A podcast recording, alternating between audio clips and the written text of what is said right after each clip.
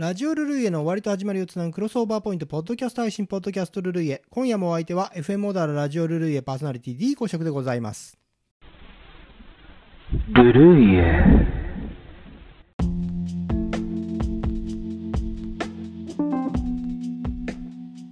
先日、11月6日放送のラジオルルイエお聞きくださいました。皆様お聞きくださいましてありがとうございました。オープニングトークは、もみじと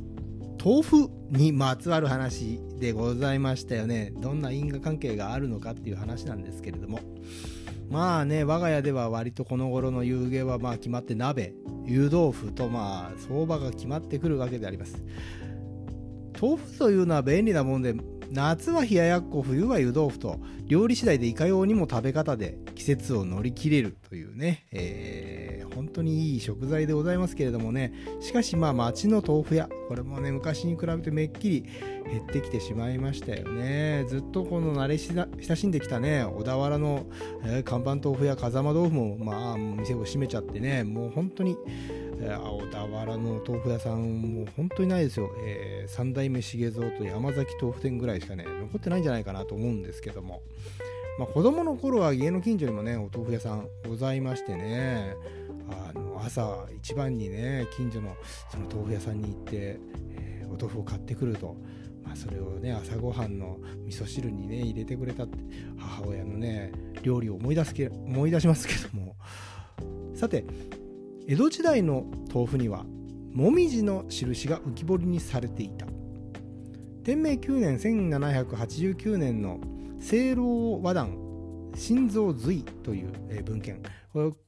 もみじの紅葉のね説明もみじの説明のところに長方形に切られた豆腐のね側面に1枚のもみじが押された絵が挿絵が出てくるんですね、えーさらにね鳥山世間など代表される、まあ江戸の妖怪絵、えー豆腐小僧というね妖怪があおるんですけどもそれの持ってる豆腐これにもねもみじの模様が描かれてる。この豆腐ともみじ何なのか、えー江戸時代の後期骨董集では天和3年1683年の境鏡を引用してからかかれば今豆腐にもみじの型を記すこと堺の紅葉豆腐に始まれるなり。紅葉もみじの紅葉のことですね。これを買うよう紅葉買うようね。これにあの物を買うの買うようですね。え紅葉を買うように取りなす幼げ幼げなれど昔はこの類大狩りという、えー部分が出てくる、まあ要するに紅葉と買うようをかけていてつまりよく買うようにというシャレになってるっていうんですね、えー山よ沿うもみじの箱根にねあのもみじ狩りにでも行って湯豆腐をつつぐっていうことをね、まあ、夢見ながら。今日もリスナー様のメッセージをねちょっと読み上げていきたいと思います、えー湯豆腐の季節というのは州浜松町99話さん、えー豆腐小僧紅葉なぜ検索というのはゆうもふもこさん。これなんか検索出てきましたでしょうかね。それから豆腐というのはコムアット静岡市民さん、えーお疲れ様でした。今宵も良き時間でございましたということでございます。ありがとうございます。いつも。それからこちらもパープーというのはベンベンさん、えー今日もありがとう。ぐつぐつと温まるナンバーだったね。来世でもよろしくチャオチャオということでございます。チャオチャオでございますね。ベンベンさんありがとうございます。それから豆腐はいいですね。あれこれ使い手がありますというのはヒーローゆうきさん。えーお疲れ様でした。今夜の選曲は時代を感じさせる曲が多かったと思います。8曲入るのかと思いましたがうまく入れましたね。女性シンガーとロカビリーが良かったです。今夜のオープニングトークは豆腐と紅葉でした。ポッドキャストでは秋を深掘りしてくれるのでしょうか。楽しみですということでございます。いつもありがとうございます。それから D 公爵様こんにちは。無事に拝聴しましたというのは純才さん、えー昨晩きのこ鍋を食したのですがお豆腐を入れ忘れました。ベラミがずっとずっと気になっておりましてやはりあのベラミでした。内側から温まる選曲ありがとうございました、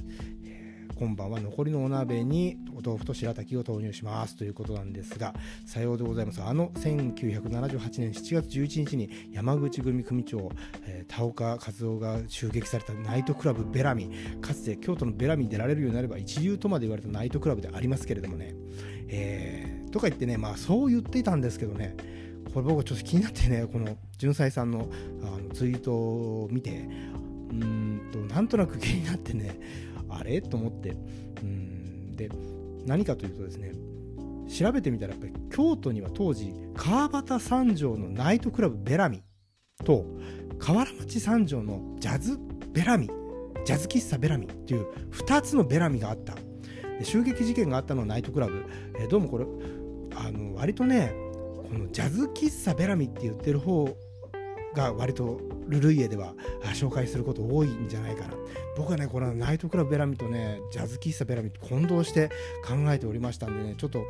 ああこれはちゃんとね気をつけなきゃいけないなっていう思いました。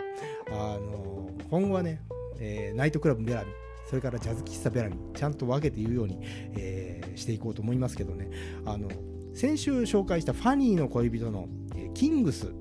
こちらはねあのナイトクラブベラミで初ステージを踏んだという、えー記述がありますのでこれは間違いなく川端三条のあのナイトクラブベラミということが分かります、えーそんなわけでね今後の D 公式のポッドキャスティングにご期待いただけたらと思います。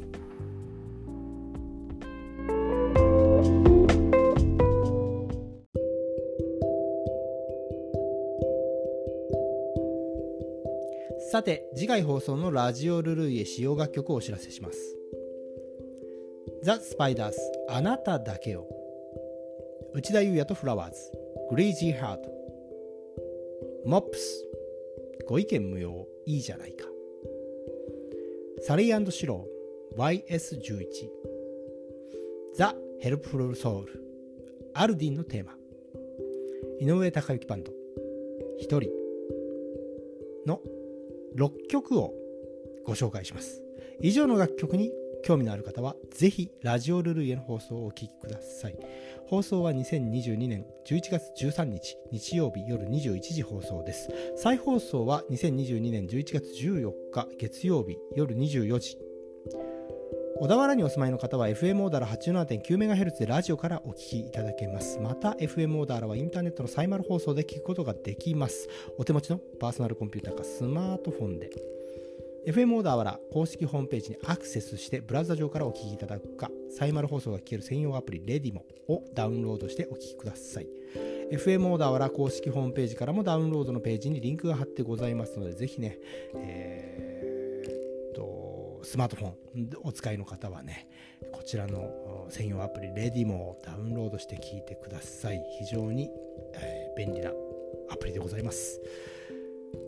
またツイッターをねご利用されている方はぜひハッシュタグルルイエハッシュタグの後にひらがなでルルイエと綴ってつぶやいてみてください、えー皆さん一緒に